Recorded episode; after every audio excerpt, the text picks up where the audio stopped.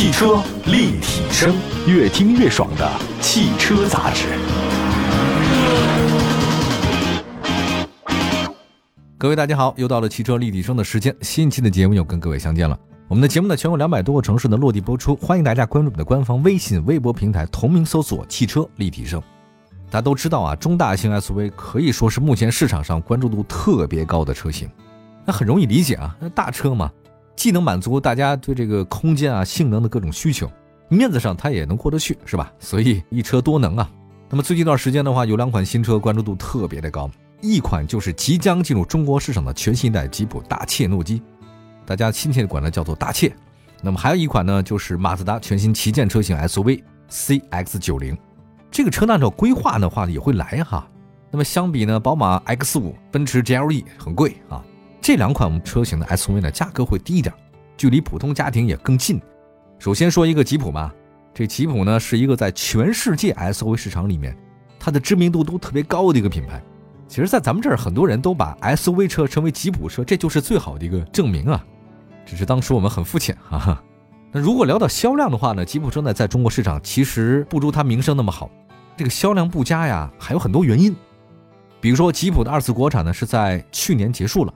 那虽然国产吉普它成为过去式，但是进口吉普车它还会有部分的车型呢，在国内市场的话呢还可以。大家都知道那个牧马人对吧？大切诺基，这都属于利润不低的中高端车型啊。我觉得只要销量不是很差呀，让吉普在中国的经销商维持运转应该还是可以的。来自交强险的数据显示，去年进口吉普总销量呢是一万零五百二十二辆，同比下跌一些，百分之十七。其中，燃油版的牧马人2022年总交强险数是5318辆，插电混动牧马人是1910辆。你说这么一款售价超过40万的这个硬派越野车，你能有这个销量，很厉害了。那至于进口吉普为什么也在2022年出现一些下滑呢？我觉得主要是跟大切表现不好有关系。全新一代的大切诺基登陆海外市场以后呢，国内市场销售的现款切诺基。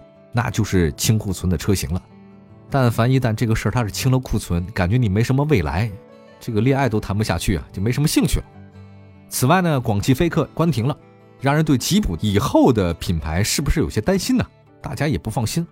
可是现在呢，随着全新一代的大切诺基进入市场，中国市场又回来了，之前消费者对吉普品牌的担心呢，应该会小一些，对全新大切诺基的提升销量是有帮助的。所以这么理解。刚才我说的这段呢，是去年大切诺基的一些基本情况。另外呢，吉普确实是推出中国市场，销量呢确实一般，不过也并非是没得救啊，它还是有很多市场基础的。按照吉普的计划呢，首先进入中国市场的全新大切诺基呢是四 XE 车型，也就是插电混动。对吉普这个选择呢也不意外啊，因为这个车的排量比较低，税费低，呃，那个油价的高位啊，大家选择车的时候呢，会青睐动力更强、油耗更低的。插混不错啊，混动车型可以。在外观方面，全新的大切诺基呢采用吉普家族最新的家族式设计，七孔中网变得很长，跟前大灯呢是相连的啊。这个保险杠处呢进气开口非常大，整个车头那都是方方正正，绝对的一看美系硬朗风格。视觉效果呢，我觉得全新的这个大切诺基啊比老款它扁更平了，总感觉好像是在公路上的性能应该会好一些，至少风阻系数会小吧。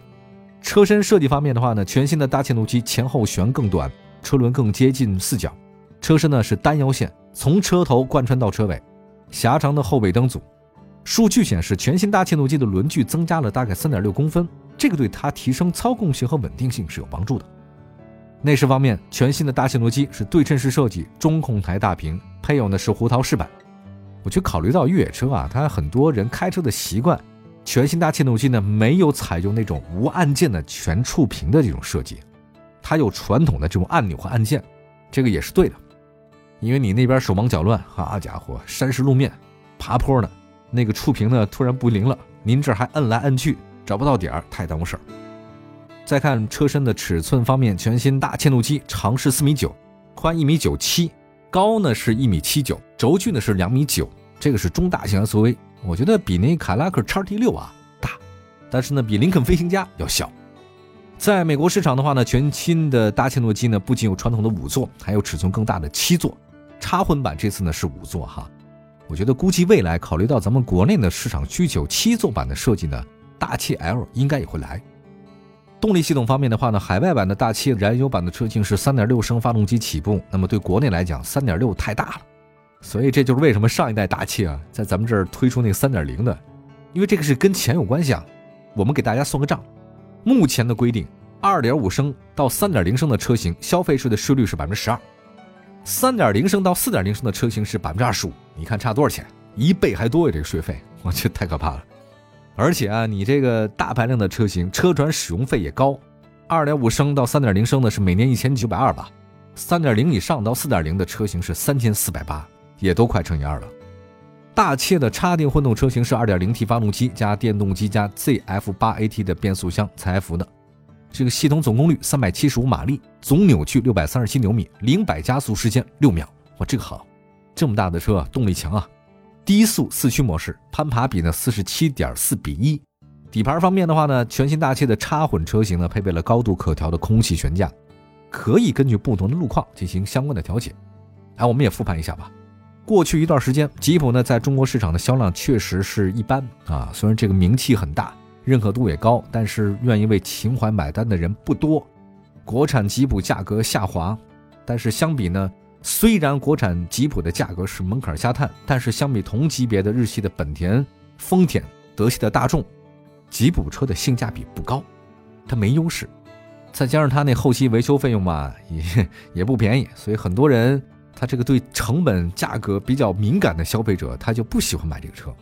另外呢，大指挥官这种，另外呢还有一个吉普推了一个大指挥官啊，这个车呢是专门，那这个车呢是专门为中国市场打造的。品牌好像也不太好，国产吉普关停啊，也在情理之中啊。那么进口吉普方面的话呢，牧马人一直表现相当的稳定。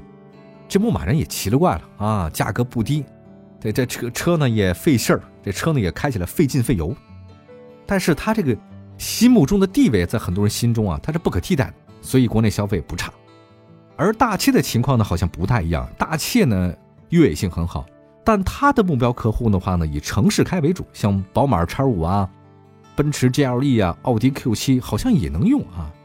那么，那么这些品牌的话呢，自然比吉普车的这个品牌更好一点。所以这个大切诺基卖的好像也不大行，价格因为它也不便宜。那么，如果是了解吉普品牌定位的消费者，大家都知道，大切诺基呢在国内被包装成了豪华中大型 SUV，对标的是刚才说到了宝马、奔驰，但实际上在美国的价格它便宜，很亲民，在美国市场全新。大切诺基3.6的两驱车型起步价只有4.153万美金，插混的车型起步价是6.036万美元。相比之下，雷克萨斯全新的 RX 350h 四驱版是5万美金，RX 500h 四驱是6万美金，卡拉克 XT6 是4.8万美金，XT5 是4万四千美金。还有尺寸跟大切差不多的现代的帕里斯蒂只有3万五千美元，跟你一样大。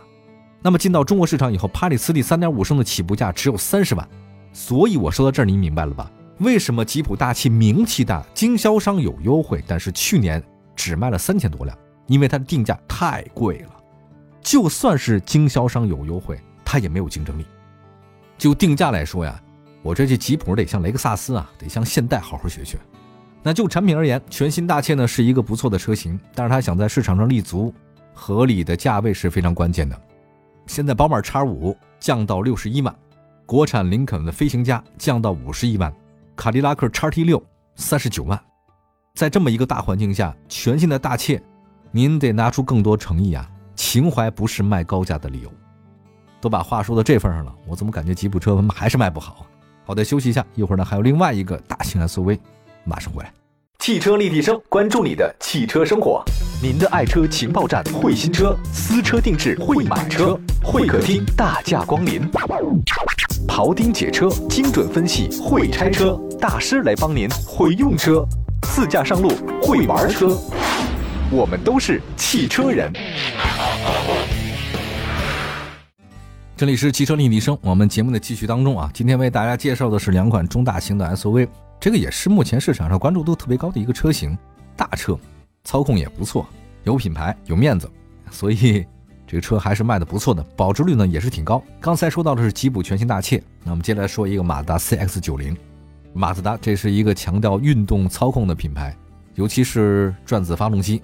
不过呢，我看了一些资料啊，发现马自达投入搞转子发动机啊，不是他真的心愿意的啊，是没办法。因为他如果当时不搞转子的话，那厂子都没了。这是一个跟日本当时企业啊合并有关系的事儿。今天不细说了啊，说来话长，以后有机会讲。那受到多方面影响呢，其实马自达在国内市场表现的很一般，完全不像他几年前。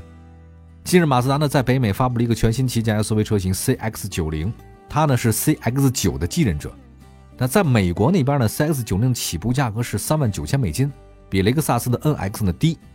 外观设计方面呢，马自达 CX-90 呢跟 CX-60 差不多，前脸的部分呢延续了马自达的家族设计，大灯主灯部分面积小，狭长的日间行车灯嵌在中网上，大灯与中网呢不在一个平面，很立体。盾形中网的轮廓是镀铬装饰条勾勒出来的，内部呢采用纵向交错的线条，前包围下方呢有粗壮的镀铬装饰条。马自达 CX-90 的车身侧面比较光滑，那发动机舱呢变得更长了以后呢，这次搭载的是直列六缸发动机，车尾设计跟 CX-60 保持一致，横向布局的弯钩状的尾灯跟头灯呼应，后八围呢下方跟车头一样都是镀铬啊，采用隐藏式的排气，呃显得高级一点。内饰方面的话呢，CX-90 跟 CX-60 差不多，相似度还是很高的，中控台也比较传统啊，有些实体按键。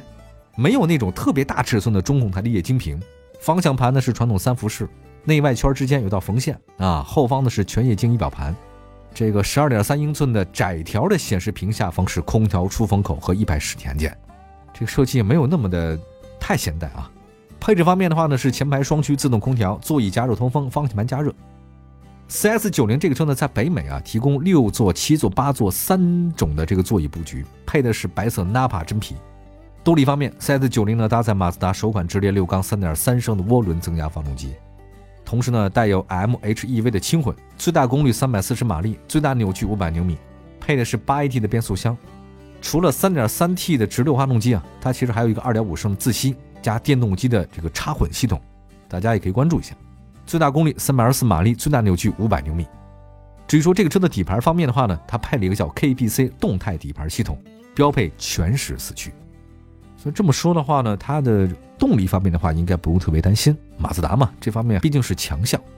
按照计划的话呢，CS90 呢一定会进入中国市场。那么如果它的价位哈，咱们猜一下，呃，四十万以内，它应该就会卖的还凑合，会获得一些消费者的认可。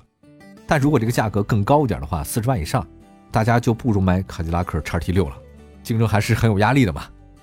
好的，感谢大家收听今天的汽车立体声，祝福所有的朋友们用车生活愉快。明天同一时间，我们不见不散。